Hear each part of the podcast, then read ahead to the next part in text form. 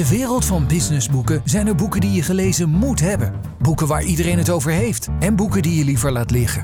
Thijs Peters en Remy Gilling gidsen je door de jungle van nieuwe businessboeken. In de Business Books podcast. Dames en heren, van harte welkom bij de 24e aflevering van de Business Books podcast. De podcast die je bijpraat over de beste, de leukste en meest leerzame businessboeken van het moment. Mijn naam is Thijs Peters, hoofdredacteur van Good Habits met een Z. En naast mij zit Remy Ludo Gilling, hoofdredacteur van Sprout MT en oprichter van AI.nl. Uh, de edit van deze aflevering wordt zoals altijd gedaan door Max Huiling van voicebooking.com. In deze aflevering bespreken we het boek Samsung Rising van Geoffrey Bain. We spreken met Steven Levi over zijn boek uh, uh, Facebook The Inside Story horen we van oud-presidentskandidaat Andrew Yang of een algoritme onze baan zal afpakken. Uit het boek Jouw baan gaat verdwijnen en dit is de oplossing. En bekijken we eh, welke van de 49 tips van Steven van der Stichel ons kunnen helpen ons werk beter te doen. Maar eerst, Thijs, zijn er reacties van luisteraars? Ja, ik kreeg een uh, berichtje via LinkedIn van Joost Dogen, VP Engineering Materials bij DSM. Dat hij onze podcast heel erg leuk vond. Toen Goed om te horen. Toen dacht ik, dankjewel. Mooi, mooi. En toen dacht ik, nou, ik vraag een beetje om feedback. Oh oh. Dan kregen we ook wel wat kritiek. Hij zei van, ja, ik vind soms, jullie roepen altijd die recensies uit Amerikaanse bladen. Dat zegt mij niet zoveel. Kunnen jullie eens gewoon lijstjes met favoriete boeken van succesvolle ondernemers? Ah, lijstjes maken. Lijstjes. Nou, nou zijn, weet ik, Sprout en MT heel goed in lijstjes. In ieder geval in mijn tijd deden we altijd lijstjes favoriete boeken. De clickbait. Uh... Ik, ik moet zeggen, dat vind ik een goed idee. Wat wij, wat wij natuurlijk stiekem al een beetje doen, is dat wij bijvoorbeeld het uh, leeslijstje van Bill Gates spellen elke ja. keer. Hè? Want dat, daar staan echt vaak hele goede boeken op. Ondertussen heb ik ook op jouw aanraden de podcast Wind of Change geluisterd. En man, wat is hij goed. Hij is goed, hè? Ja. Hij is echt fenomenaal. En vind ik ook wel, ja, wel, grappig, want het, het, het, nummer is natuurlijk uit mijn jeugd. Hè? Ja. Ik bedoel, dat is echt uit de prehistorie van die Duitse rockers. Maar het, het, verhaal is gewoon echt heel goed. Ja, en die ja. Doug McGee, die dan, uh, nou ja, de manager van, van, van echt een krankzinnig aantal bands uh, ja, uit die tijd. En die met Noriega en zo in drugsdeals heeft ja, gezeten. Fantastisch. En, uh, ja. Oh man, ja, ja nee, echt. Uh, dus ook iedereen die het nog niet heeft gehoord, ga dan luisteren. Wind of Change. Dan gaan we door naar het eerste boek Samsung Rising, The Inside Story of the South Korean Giant door Geoffrey Kane. Thijs, wat zeggen de recensenten? It's the best account of the colossal Korean conglomerate Ascent to Power I've read. Uh, de recensent van The Verge. Geweldige site. Zeker. En uh, dan uh, van een niet onaanzienlijke krant, The Wall Street Journal. Geoffrey Kane's Samsung Rising reads, reads like a dynastic thriller, rolling through three generations of family intrigue, embezzlement, bribery, corruption, prostitution, and other bad behavior. Oké, okay, Thijs, je hebt me overtuigd. Dit ja. is een fantastisch boek. Hoe? Het is een fantastisch boek. Neem ons mee. Ja, het is, het is, een, het is een ongelooflijk dik boek. Waarschuwel. Ik heb er de hele vakantie bijna over gedaan. En het is uh, uh, geschreven door een correspondent, lang in Zuid-Afrika, onder andere voor Time Magazine. En die heeft de hele historie van Samsung opgeschreven. Ja, wat is een beetje gek. Het is zo'n groot bedrijf. Ze zitten in allerlei industrieën. Maar van Apple weten we ongeveer alles. Maar van, van, Samsung helemaal niks. Nee, hij heeft een paar hoge mensen gesproken van Samsung. Lang niet allemaal. In al die tijd dat hij Samsung volgt, dat is al echt volgens mij 15 of 20 jaar. Het is een, het is een heel geheimzinnig bedrijf. Uh, maar hij heeft genoeg mensen gesproken, voornamelijk ook wel van Samsung in Amerika. Dat, dat is makkelijk om met die mensen te spreken. Maar ook heel veel anoniem met oud-medewerkers en dergelijke. En hij heeft het bedrijf gevolgd, dus hij weet er echt heel veel van. Uh, en hij begint bij dat bedrijf dat eigenlijk uh, gemodelleerd is door Chairman Lee die ooit een bedrijf wilde bouwen, die Samsung heeft gebouwd, een beetje naar voorbeeld van de Japanse Zaibatsu. Die, die grote Totoshiba's van deze wereld, die alles maken. Uh, van kerncentrales tot groentewinkels, weet je alles doen ze. Uh, dit is een beetje een gelijksoortig bedrijf. Maar het is eigenlijk ook is het een boek over Zuid-Korea. Want ik, ik, ik, ik, wist niet zo heel veel van Zuid-Korea. Noord-Korea wist ik meer van, daar hebben we allemaal besproken. Uh, maar Zuid-Korea was eigenlijk een hele erge arme, arm land. Armer dan het noorden vaak. Er gebeurde eigenlijk niks. Tot in de jaren zeventig was het een dictatuur. En dit is echt een van die Aziatische tijgers die in één keer omhoog geschoten is in de jaren 80 en 90. Is het een familiebedrijf? Ja, Samsung is een familiebedrijf nog steeds. Hoewel uh, het is zo groot. Er zitten heel veel externe aandeelhouders, aandeelhouders in. Ze hebben een beetje wat, wat Heineken in Nederland heeft. Zo'n zo'n sandwich systeem. Dus uh, zij hebben de meerderheid in een bedrijf dat net de meerderheid heeft, dat net de meerderheid heeft, dat net de meerderheid heeft. En zo is het een soort heel ingewikkeld spinnenweb van, van belangen in, in, verschillende BV's. Uh, en dat is elke keer ook heel lastig. Elke keer als de opvolger uh, als de volgende, want het is altijd een Lee die het boek, die, die, die nieuwe held moet spelen, de nieuwe chairman moet worden. De volgende Lee neemt het dan over en dan is het een hele kunst om die opvolging te regelen, want dan moeten er successierechten betaald worden over die aandelen.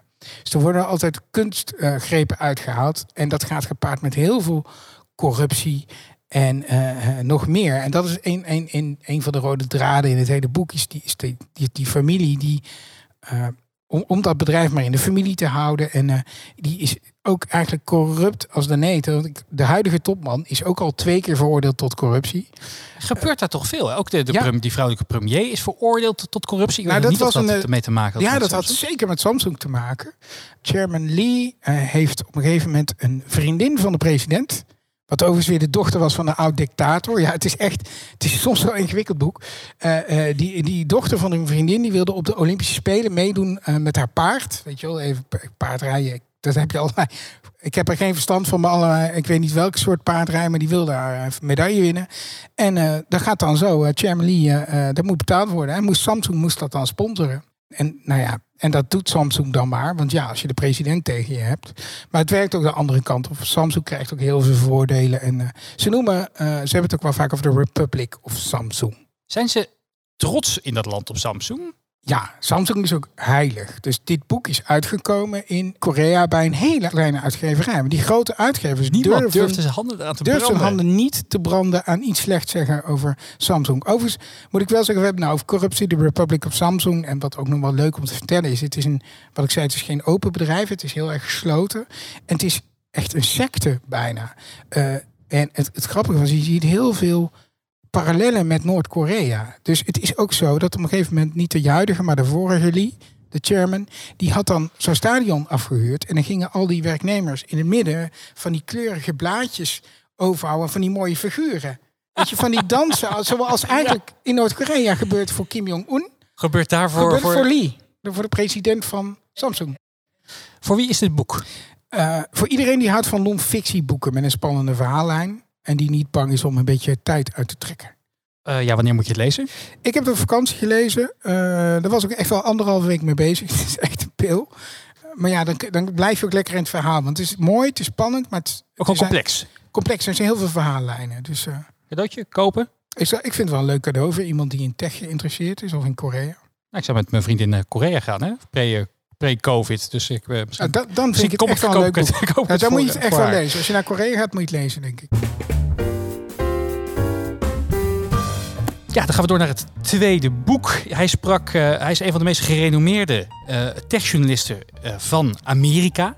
En hij, hij, hij sprak meer dan negen keer met Mark Zuckerberg. En dat is echt heel bijzonder. Ja, hè? over het ja, inside verhaal ja. van Facebook. En ja, zijn boek heet dan ook Facebook, The Inside Story. We spreken met ja, bestseller-auteur Steven Levi. The one thing that struck me about your book is that it, it features a broken Facebook logo on the cover. Is Facebook broken? Well, I think that uh, there are things about Facebook that are broken, and there are things that Facebook has broken. So, uh, you know, I think you know we very deliberately wanted to send the message there that uh, about Facebook that there are very big problems with it, and the idea of the book is to explain how those problems came about. Why is it? That not only did this company get so much of the world's population to join its network and become so important to people's lives, but what went wrong that has caused such damage in the process. What is the biggest misconception people have on Facebook? Well, I think some people who were critics feel that it's almost like they were um, you know, uh, people who plotted to hurt the world, and that that wasn't the case. You know, you know, uh, they and particularly Mark Zuckerberg, who any discussion of, of Facebook has to begin and um, and stay on him for quite a while because he is the undisputed decision maker of everything you know the major that goes on at Facebook. So I think that you know people don't understand that in his mind he's doing you know uh, a well-intentioned act. His leadership is well-intentioned and his mission is good. But uh, as I was able to track it down, uh, he had these sub goals of growth and domination that uh, led him to sometimes overcome his own ideals. You you spoke to him a couple of times for the for the for the book. Yeah, I talked to him actually nine times during the course of the book, and I talked to him uh, many times before uh, I started the books, beginning in 2006. Is he self-critical? I I feel that not enough. You know, like I feel that when he looks at the criticism of Facebook, he looks at it and you know he's very explicit about this. Um, he looks at Facebook like a, an engineering project, like a piece of code. So when people point out something wrong to him, he'll say, "Well, maybe I'll just go back into the code and fix it, like you fix a bug." But he doesn't question about, gee, is there something in the basic structure of this project that needs to be scrapped and taken back to step one. Um, and you know, to fix some of the things in Facebook, unfortunately, that needs to be done. And and what about the leadership team? Because he, he has some smart people around him, but do they dare to speak out? Well, he does have you know very smart people around him, and you know, and he understands that Facebook's future depends on having smart people around him, and really really through its ranks. Um, and uh, people can speak, but he overrules them. So I, I located many, many times where he would want to make a decision, and his lieutenants would say, "Hey, that's not a good idea," or sometimes this is wrong, and he'd go and do it anyway. Like in 2009, when he wanted to change the terms of service and you know take privacy away from people, um, you know, uh, people said to him, "Not good, not good. We shouldn't do this." And he figured, well, we'll do it anyway, because the lesson he learned earlier in Facebook is that if you make a mistake like that, you could always apologize later and, and try to fix it later. What's it like for you, for you as a journalist who's spoken to him that many times? Didn't you ever get a feeling like, Mark, wake up, um, do something about it, man, because you have so much power? Yeah, it, it's interesting. So I, you know, I actually enjoy talking to him. You know, he seems like a nice guy. He, he, he, does. He's, he's very amiable. I've been to his house a couple times. Yeah. And a couple of my interviews took place at his house. Um, and uh, other times we were walking. We took a, a, nature walk on the roof of Facebook headquarters, which you could do because, you know, it used to be a quarter mile walk and now you know, a circuit, and now they've added another building to it, so it's like a half a mile. Um, and you know, uh, he has a very. It's almost like a, you know, like a you know, a Gore-Tex skin about this, you know. So, you know, uh, people say things about him, or you know, you know, they, they say, "Mark, you know, they get on this," and he'll just you know shrug and look at it, you know, uh, as an engineer looks at it. Um, uh, I remember one conversation. It was while we were walking um, after uh, Cambridge Analytica, and I said, well, "You know, you seem to be." Shrugging this off. People are saying these horrible things about you. They're, you know, they have very deep criticism, and he took it very analytically. Why do you think Facebook gave you full access? Was it what? What do they have to gain from this? Well, I, it, it, took me months to get them to sign on, and the agreement was that I would get access to their employees, be able to talk, do hundreds of interviews there, uh, from the top to the engineers who make the products, and um, uh, they got no concessions in return. They didn't get to look at it, or certainly not, you know, change anything. They didn't see it until it was finished. Um, uh, though I did fact check it sure. with them, which as sure. I would do in anything. Um, but uh, I argued to them that what they were doing was historic And if not me, someone really has to go and document that. And I think that they agreed that what they were doing was unprecedented and they owed it to the world to have an observer uh, come in and say what was happening there. Um, and, you know, we had a long relationship and they, they did trust me, um, but they also understood that uh, there were going to be things in the book which um, they might not like. Now, of course, when this happened, this was before the 2016 election. Um, so one would have expected um, a book that would have painted a, a, nicer picture of Facebook before that. Then afterwards, you know, all of Facebook's flaws came out. Though, of course, I would have found them out anyway because, you know, uh, uh, maybe, you know, uh, some of the work was done for me then in uncovering Facebook's flaws. Uh, otherwise, I'm sure uh, in digging things out, um, the book would have showed them. How come you think that people st still like to work there? Because there's a big war on talent going on all around the valley. Uh, uh, people with, with technical backgrounds can work almost anywhere. What's the biggest reason for people to still want to work at Facebook? Well, uh, people don't like to work there as much as they used to. Um, so, in the last few months, we've seen things that you've never seen before uh, at Facebook. Uh, uh, people leaking what goes on in meetings, um, which used never to happen. And um, uh, about a month ago, they did a virtual walkout. Uh, they couldn't do a real walkout because everyone was working at home. So uh, they, you know, made their screens put up a, you know, a, symbol saying they were walking out. Um, and it shows how worried Facebook is. Uh, the Facebook didn't punish the people who walked out. As a matter of fact, they didn't even charge them with a sick day. They they let they let them do that uh, because Facebook is concerned, as you say, that people have a choice of where to work. And actually, I feel this is the biggest threat to Facebook, even more than regulators, uh, or even more than advertisers saying they'll boycott them is when the workforce turns against you, um, they don't have anything. They really can't continue to compete in the way they have in the future. Mark Zuckerberg can't make his dreams of perpetual domination uh, come true unless he has the talent to help keep him ahead of everyone else. Uh, do you think that Zuckerberg ever will run for president? I don't think that's going to happen. I, I, I didn't think so. You know, he took this um, uh, journey. He had this pledge. He has these yearly challenges. And in 2017, yeah. his challenge was to visit all the states he had never been to, to visit as many of the 50 states as, as he could uh, in the United States. And uh, I think, uh, as some people say, he's running for president. Um, I don't think that was ever the case. As a matter of fact, there's more uh, members of Facebook than in any country in the world. So it would be a step down for him to be president. And he'd have to answer to the public in a way that he doesn't have to answer to the board of directors of Facebook because he has full voting rights. So I think that. Um, that's not going to happen. His personality isn't such that uh, he's a natural campaigner. Um, so uh, I think he'll just have to, you know, uh, be the most powerful man in, on earth uh, in a different way.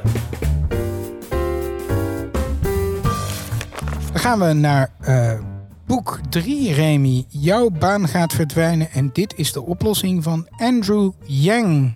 Waar moeten we, dat even, waar moeten we Andrew Yang van kennen? Misschien uh, dat mensen het nog weten. Ja, het is een oud presidentskandidaat. En hij was uh, heel erg bekend door zijn standpunten rondom het basisinkomen. Ja, net, net uh, hij was een van de de, democratische, kandidaten. kandidaten. Ja. Uh, ja, goed. Uh, basisinkomen wordt daar nog steeds gezien als zwaar communistisch. Dus maar goed, logisch heeft hij Precies. dat niet gehaald. Hij, hij, werd geen president, dus schreef hij een boek. Wat zeggen de uh, resistenten over zijn boek? Nou, Andrew Yang is one of those rare visionaries who puts, who put dreams into action. Ariana Huffington. Oké. Okay. Voormalig oprichter van de Huffington Post. En politici met eigen ideeën zijn zeldzaam. Andrew Yang is zo iemand. Rutger Bregman. En um, ja, dat is eigenlijk wel een opvallende, uh, opvallende uh, uitspraak van, van, van, van, van, van de heer Bregman. Want Andrew Yang is eigenlijk helemaal geen politicus van oorsprong. Hij is van, van huis uit ondernemer. Hij komt uit een Taiwanese immigrantengezin naar Amerika. Begint ook heel zielig verhaal, werd gepest op de, op de, op de, op de scholen door zijn achtergrond. En, maar bleek eigenlijk een ontzettend goede ondernemer te zijn. Verkocht meerdere bedrijven voor, voor vele miljoenen. En is vervolgens het, uh, de non-profit organisatie Venture for America gestart. Waarmee hij als doel heeft om 100.000 bedrijven te starten uh, uh, in een aantal jaar tijd. Om zo nieuwe banen te creëren. Want hij zegt, de komst van kunstmatige intelligentie, van algoritmes, van slimme computers, gaat ervoor zorgen dat onze volledige economie totaal naar de knoppen gaat. Ja, en hij, wil die bedrijven, want ik heb, ik heb hem wel eens op, op een podcast over hem geluisterd, maar hij wil dat ook niet uh, uh, die, die Venture for America zit ook vaak in steden waar je het niet verwacht. Hè. Dus een techbedrijf in, in Detroit, in Detroit van in San Francisco voorbeeld, inderdaad. Of, of, die, die, die, die, Detroit, ja, jij met je historische achtergrond zal het nog wel weten. De auto-industrie zat daar. Ja, nou, ja. ja. die, zijn, die, die zijn er massaal weggetrokken. En Detroit, een prachtige stad, die, die was echt totaal in verval. Ik weet niet of je die beelden wel eens hebt gezien van, van, van, van die drone shots gewoon door het centrum heen, weet je wel. Er gebeurt gewoon helemaal niks meer. Prachtige gebouwen die leeg staan. Uh, en stel junks die die straat hebben overgenomen. En ja, uh, wat hij dus wil doen, is, is met Venture for America en dat soort steden uh, start-ups helpen te groeien, zodat ze mensen aannemen, zodat er weer een levend ecosysteem komt in die steden. Maar hij, hij waarschuwt dus wel, begrijp ik, voor een soort Armageddon wat er aan zit te komen ja, door, hij, door, de opkomst van technologie. Hij gelooft daar heel erg in. Ik ben nu natuurlijk met mijn boek bezig over, over kunstmatige intelligentie. Ik heb gisteren het hoofdstuk geschreven over de toekomst van banen. En uh, als je de rapporten leest, dan valt het eigenlijk al, alleszins nog wel mee. Uh, de, weet je wel, McKinsey, uh, ook een groot rapport van, van, van, van MIT, die zeggen allemaal, hoewel zeg maar 96% van alle banen zal veranderen door de komst van algoritmes. Want banen bestaan uit taken en sommige taken zullen worden geautomatiseerd. Um, uh, is, is, er maar, maar tussen de 3 en 5% van de banen die echt gaat verdwijnen door de komst van slimme computers. Andrew Yang gelooft dat niet zo heel erg. Hij zegt, uh, de, de, de, de, komst van de, van, van, van, van, van, van, van, van, die, systemen Zorg er gewoon voor dat, dat, het, doel van bedrijven is om zo efficiënt mogelijk producten of diensten te leveren aan, eh, aan, aan, eh, aan anderen. Uh, en dat, is, dat, dat zal gewoon inherent zorgen voor, voor heel veel banen die verloren gaan. Denk aan de transportsector als we zelfrijdende vrachtwagens gaan krijgen. Of de taxichauffeurs als we zelfrijdende auto's gaan krijgen. En hij zegt, kijk maar eens naar de, de, de, de, de industrie, waar al heel veel taken door robots zijn overgenomen de meeste banen die zijn verloren, zijn, uh, zijn, zijn niet, daar zijn geen banen meer voor teruggekomen. Die mensen zijn redelijk massaal werkloos geworden. Maar een heel klein gedeelte daarvan uh, heeft zich laten omscholen uh, tot een andere baan. En hij zegt dat is funest voor de, voor de plaatsen waar die mensen wonen. Want die mensen hebben geen werk meer. Die kunnen ook geen baan meer vinden. Bedrijven trekken weg. De armen blijven achter. En ja, één groot sociaal verval. Ja, waar we het eigenlijk de vorige keer volgens mij met het uh, boek van die economen over hebben. Uh, Good Economics for Bad Times. Dat mensen ook niet meer verhuizen. Hè? Vroeger ging je dan... Ja, mensen blijven... De slimme mensen gaan weg en, en, en, en de armen blijven achter. Hij, ja, de, de, titel van het boek geeft ook aan dat hij de oplossing heeft. Dat moet ik zeggen, dat komt een beetje matig, matig naar voren. Ja, volgens Rutger wel. Ja, hij, hij, noemt Rutger ook in zijn boek. Oh, dus dat, is natuurlijk ook wel een grote eer als een presidentskandidaat uh, de Dutch historian Rutger Bregman uh, aan, uh, aanhaalt. Maar Andrew Yang is gewoon een groot voorstander van het basisinkomen. En hij doet het nog heel bescheiden. Hij zegt iedereen moet gewoon 1000 euro per maand krijgen. om, om een soort van basis, basisbehoeften te, te, te, te, kunnen betalen. en, en daar maakt hij ook wel een heel goed punt voor. Hij zegt bijvoorbeeld van, uh, van uh, de komst van, van weet je wel, de, platformeconomie heeft er ook voor gezorgd dat veel meer mensen heel onzeker zijn over hun inkomen. Je, je weet soms niet als je Uber-chauffeur bent of je die maand 2000 euro gaat verdienen of 1000. En dat zorgt ervoor niet alleen voor heel veel stress, maar mensen die zorg hebben over hun inkomen zijn ook bewezen tijdelijk dommer. En uh, ongezonder? Ja, ja, ongezond. Maar ook je, je, je, IQ is lager op het moment dat je zorgen maakt over geld. Nou, dat is gewoon niet goed. Je cognitief vermogen is niet goed om, om, om weer proactief over kansen na te denken. En zo'n basisinkomen kan daar inderdaad voor zorgen. Daarentegen denk ik ook alweer van, van als er inderdaad eh, wat hij denkt dat, dat zoveel banen gaan verdwijnen door uh, de komst van algoritmes, dan gaat die duizend piek per maand gaat, gaat het ook niet redden. Voor wie is dit boek? Iedereen die graag filosofisch over de toekomst nadenkt. Want het geeft je echt wat, uh, uh, ja, wat zaadjes om over na te denken. En wanneer moet je dit lezen? Nou, niet op vakantie, want uh, ja, het is een onderwerp wat je graag met collega's hè, op feest en partijen met mensen even wil, wil, wil bespreken. En anders vergeet je de helft. Dus lees hem na je vakantie. Oké, okay, na je vakantie. Nu dus. cadeau of kopen? Uh, het liefst zou ik hem als e-book willen aanraden. Want er staan best veel feitjes in. Dan kan je het heel makkelijk annoteren. Dan heb je het altijd bij de hand. Dus als, je, als iemand dan iets vraagt, dan ga je even naar de wc, zoek je het op. Maar kopen dan, uh, dus? Ja, wel kopen. Ja. Als e-book. Of, of niet aan mensen die je net ontslagen hebt van uh, Henk, je, baan, je baan is geautomatiseerd, hier heb je boek. Maar er is een Amerikaan die je een basisinkomen ja, toewenst. Succes! Die, die, die hoopt dat je duizend dollar krijgt ooit. Dan gaan we door naar het eh, vierde en laatste boek van de uitzending. Grip op je aandacht. Steven van der Stichel en uh, onze oud-collega Lotte Elbrink. Ja, ja. Thijs, wat schrijven de recensenten? Ik heb, ik heb twee reacties over eerder werk van uh, Stefan van der Stichel. Bomvol informatie over hoe, je, hoe het brein navigeert door onze visueel complexe wereld, schrijft de Washington Post. En uh, Van der Stichel weet de aandacht tot het uh, einde vast te houden. De Volkskrant. Um, ja. Wie, wie, is de heer Van der Stichel? Heer, heer ik, ken hem niet. De heer Van der Stichel is hoogleraar cognitieve psychologie aan de Universiteit van Utrecht. Oh, nou, vooruit. Ik heb eerder een boek van hem besproken oh. in deze podcast. Maar we hebben, het is al nummer 24. Dus het is je nee, precies. Dat we, je hebben, we hebben ook al heel veel eh, zelfhulp. 24 maal 3, nee, maal 4 ja, we hebben er een aantal boeken. Dus dat je er eentje vergeet is niet zo erg. Uh, ik heb dat de vorige boek met plezier gelezen. Dat ging ook over uh, concentreren en aandacht. En hij heeft een iets andere houding dan andere boeken die hij uh, probeert echt zich echt te houden bij de wetenschap. En dat is, vind ik, vind, daar ben ik altijd blij mee. Dus hij haalt wat van die leuke mythes die het goed doen in de media en die we graag op borrels vertellen. Hè, Heb je een voorbeeld? Die, bijvoorbeeld de beroemde goudvis. Die is een dat wij een slechtere concentratiespan hebben dan goudvis. Onzin dat het de, brein van jongeren verandert door de, door de smartphone. smartphone. Onzin, want zo'n de evolutie van het brein dat duurt veel langer. En hij zegt, dus er wordt ook onnodig paniek gemaakt over de functie van de smartphone. Tuurlijk haalt het je uit je concentratie. Tuurlijk is het lastig. Maar hij zegt, je kunt er echt wel wat aan doen. Het is niet een soort onherroepelijk. Uh, de... Een soort heroïne voor je brein. Precies, ja, nee, nou ja, dat is een hele mooie zin en dat klopt ook wel, maar uh, je kunt er veel makkelijker van afkicken dan van heroïne. Uh, dit boek is, vind ik wel een beetje herhaling van zetten. Hij geeft 49 tips. En die tips gaan van zorg voor een aandachtsritueeltje. Hè? Dus dat je even ademhaalt of even, iets, even de afwasmachine uitruimt. Dus even je hoofd leeg maakt. Dus je een nieuwe taak begint. Uh, dat soort dingen. Uh, hij gaat richten hoe je kantoren meer in moet richten. Hoe je, met, hoe je je dag in moet richten. Hè? Een beetje time management, maar ook timing management. Wat ik eerder uit een boek van Daniel Pink had. Hè? When. Mm -hmm. wanneer doe je bepaalde dingen. Hè? Doe, doe een klusjes na de lunch, want dan heb je een dip. Er staan heel veel bekende dingen in. Handig 49 tips. Maar ik zou dit boek vooral doen wat hij zelf eigenlijk aanraadt. Er staan 49 tips in. En dan schrijft in het begin ook: kies de 10 uit die je aanspreken. En doe daar, daar oh. mee. Dat is op zich wel een goede strategie eigenlijk. Ja, want het probleem van dit boek is wel: als je dit in één ruk uit moet lezen zoals ik van podcast, dan is het wel een beetje is het geen fijn boek. Want al die, uh, die, die stukjes zijn uh, stukjes op zich. Ja, het is niet een, een, een lopend verhaal. Nee, en dat leest toch niet zo lekker weg. Nee, precies. Dus het is een beetje een werkboek. Het is een beetje een werkboek. Ja, het is, het is niet slecht geschreven. Het is wel vlot zie geschreven. allemaal lijntjes staan waar je zelf ja. aantekeningen kan maken. Precies. En het is wel vlot geschreven. Dat kun je aan Lotte ook wel over, uh, overlaten. Ja, maar het, het is geen boek om... Het is eigenlijk geen boek. Het is inderdaad een werkboek met, met, met, met uh, blokjes erin. Ja.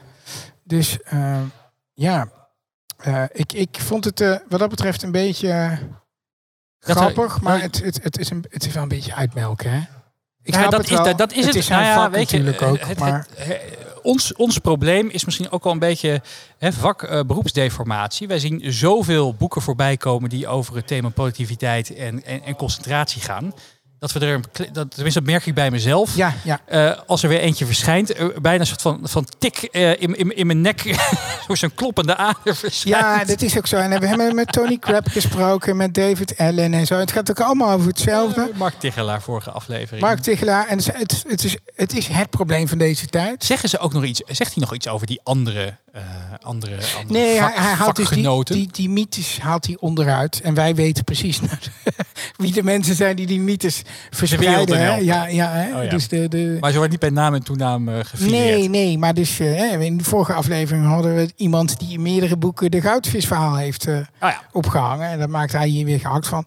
Het is een beetje herhaling verzet. Ik denk als je zelf denkt van nou, ik wil toch iets verzinnen om wat productiever en wat beter te doen, uh, dan is het inderdaad, doe wat hij zegt. Pak tien tips eruit. Ik zou zelf, ga het boek niet eens lezen, maar uh, ga naar de inhoudsopgave. Dus het is misschien ook wel leuk om het inderdaad met, je, met, met een collega te doen of ja, zo. Of kijk, met, je, met je partner. Van weet je, we gaan er deze week eens eentje proberen. Kijken of precies. het werkt. En pak er een paar uit. En ga de rest... Uh, uh, laat de rest uh, de rest. Ja. Dat zou ik doen. Voor wie is het boek? Eh, nou ja, voor iedereen die zich uh, uh, die tekort komt. moeite heeft met focussen, maar vooral ook die daar nog een systeem voor heeft. We hebben een systeem inmiddels hoop ik, na zoveel boeken. Soms. Ja, ik, ik heb wel een systeem. Ah. Maar goed, andere keer. Wanneer moet je het lezen? nou, met die collega dan maar. Hè? En, vooral, en vooral gespreid over een half jaar. Vooral niet allemaal tegelijk. Nee, precies. cadeautje kopen.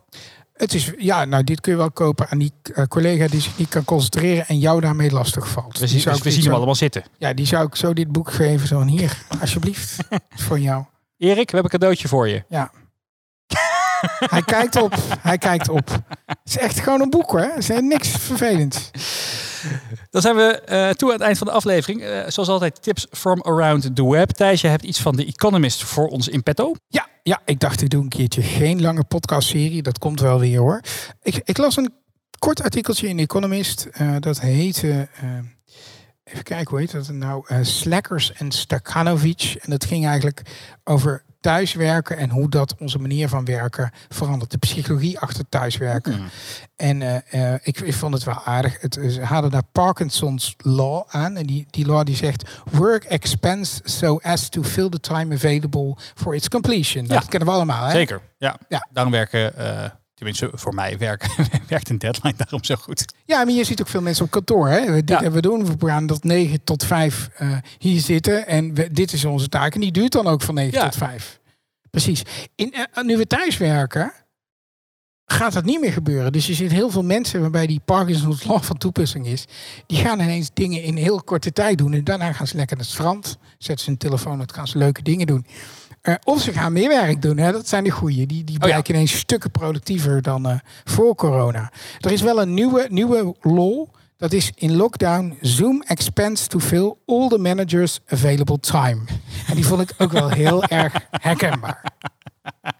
Ik heb er eentje uit uh, ja, mijn favoriete publicatie, Wired. Um, uh, en ik zag toevallig op de site een, een, een, een artikel voorbij komen die heette Can Killing Cookies Save Journalism? Nou ja, en ik dacht voor, voor the sake of our jobs, laten we laat, laat ik hem eens lezen. Maar het gaat over de Nederlandse publieke omroep, de NPO. Um, wat hebben die gedaan? Uh, waar, de Amerikanen uh, helemaal, uh, helemaal hout op de boter van zijn. Die zijn gestopt met Google AdWords. En die zijn gestopt met het inzetten van tracking cookies. Dus weet je wel, tracking cookies. Je ja, hebt ja. ook een adblokkertje. dat, dat, dat, die, die, die, die, die volg je overal.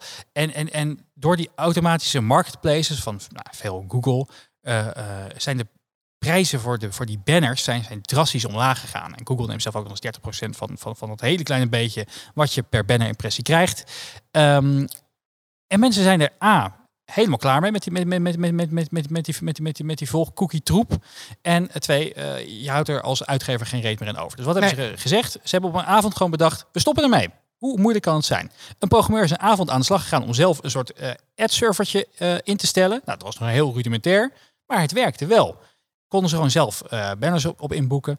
En wat bleek na een halfjaartje of een jaartje testen, de omzet is 80% omhoog gegaan. En ze hoeven niet meer uh, uh, de, de, de, de, gegevens van hun gebruikers aan de grote techgiganten over te dragen.